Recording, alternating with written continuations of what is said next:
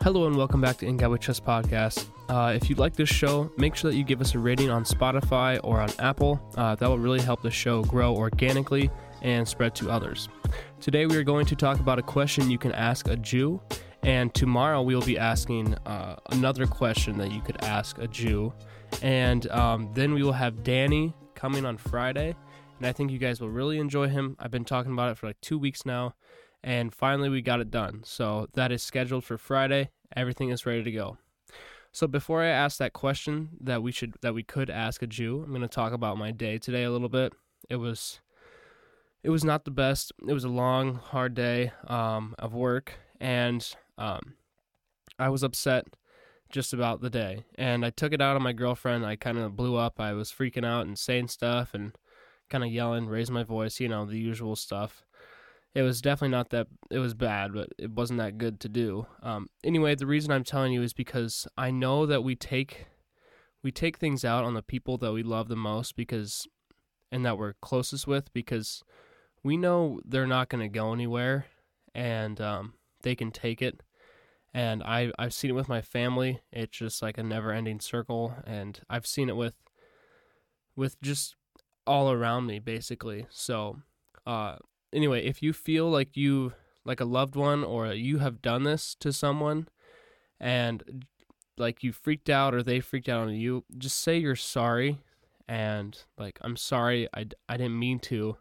I just had a long day. I, I just took it out on you. I'm sorry. Like I'm like I'm you know, you just got to be honest and just admit that what you did was wrong. So anyway, I was all upset and uh, I was asking God like, why do these things happen?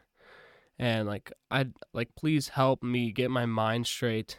And I was just asking him stuff like that, you know, like why God, like why, why would you even like allow me to do something like that? Or it was just, you know, I was like saying like, please help me get my mind right because after that I was all, you know, I couldn't think about anything straight. I just I couldn't do anything. So after a little while, uh, I was working out and I was upset, angry, and of course, Impractical Jokers was on in the gym, and it was the funniest thing ever. I I was straight up cracking up in the gym, and um, yeah, that was it. It was awesome. Uh, completely, it turned my mood around. It made me back to uh, my normal self. So, yeah, that was just something that that God just like he just put that on the TV or something for me. It was really cool.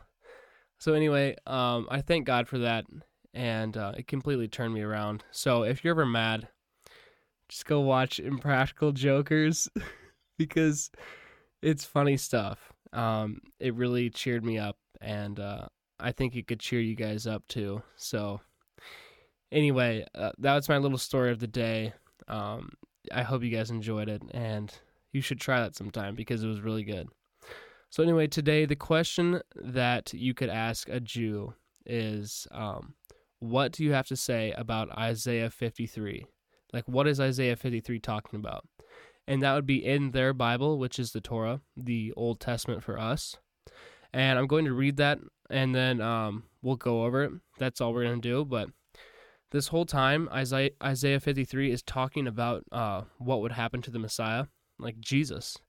And um yeah, they they don't really have an answer. There's two today and tomorrow are two things that uh I've been like researching like questions you could ask a Jew to like stump them, you know.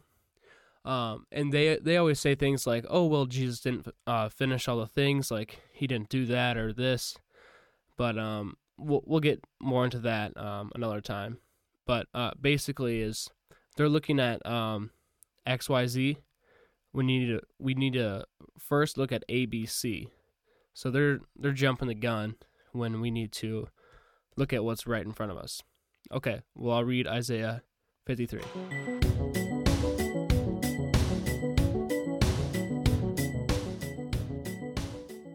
Who has believed our message? And to whom has the arm of the Lord been revealed? He grew up before him like a tender shoot and like a root out of the dry ground. He had no beauty or majesty to attract us to him, nothing in his appearance that we should desire him. He was despised and rejected by men, a man of sorrows, and familiar with suffering, like one from whom men hide their faces. He was despised, and we esteemed him not. Surely he took up infirmities and carried our sorrows. Yet we considered him stricken by God. This is speaking on Jesus. Smitten by him and afflicted but he was pierced for our transgressions, he was crushed for our iniquities. The punishment that brought us peace was upon him, and by his wounds we are healed. We all, like sheep, have gone astray. Each of us has turned to his own way, and the Lord has laid on him the iniquity of us all. He was oppressed and afflicted, yet he did not open his mouth. He was led like a lamb to the slaughter, and as a sheep before her shearers is silent, so he did not open his mouth. By oppression and judgment he was taken away. And who can speak of his descendants? For he was cut off from the land of the living. For the transgressions of my people he was stricken. He was assigned a grave with the wicked, and with the rich in his death though he had done no violence, nor was any deceit in his mouth.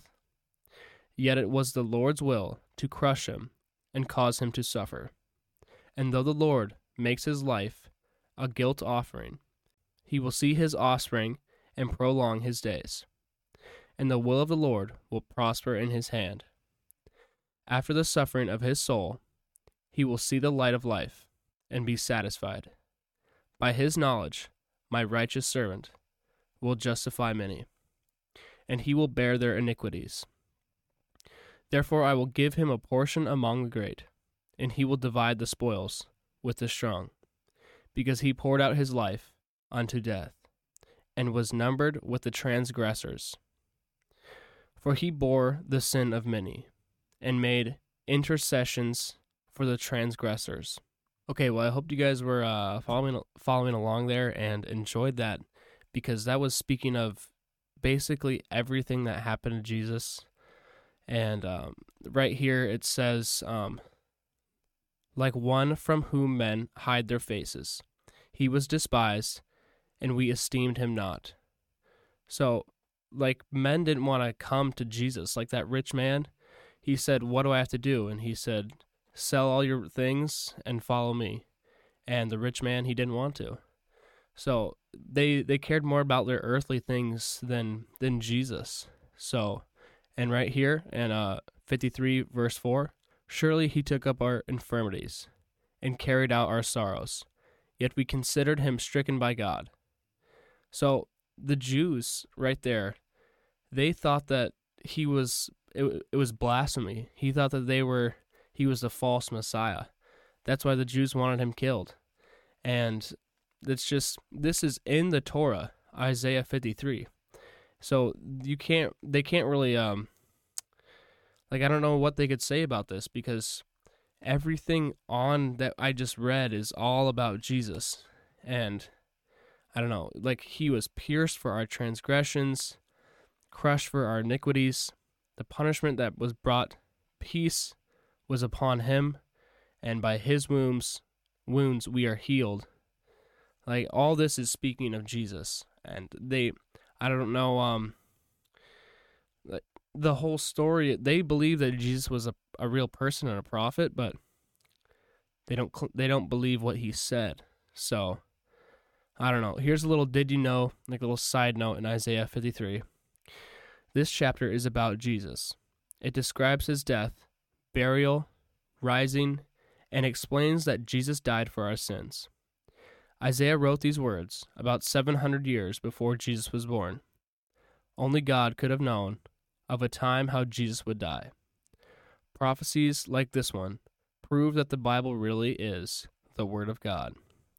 So Isaiah wrote about this way before it even happened. So the Jews were not able to recognize the time that they were in and that's what jesus said to them and it was it's just sad because um like all respect to the the jewish culture, they have a, lot of good practices. Like um, they're very strict with their laws, and they stick to it, and they're they're they're hard headed, but they just were not able to uh, point out the time of the Messiah coming, and that was their downfall.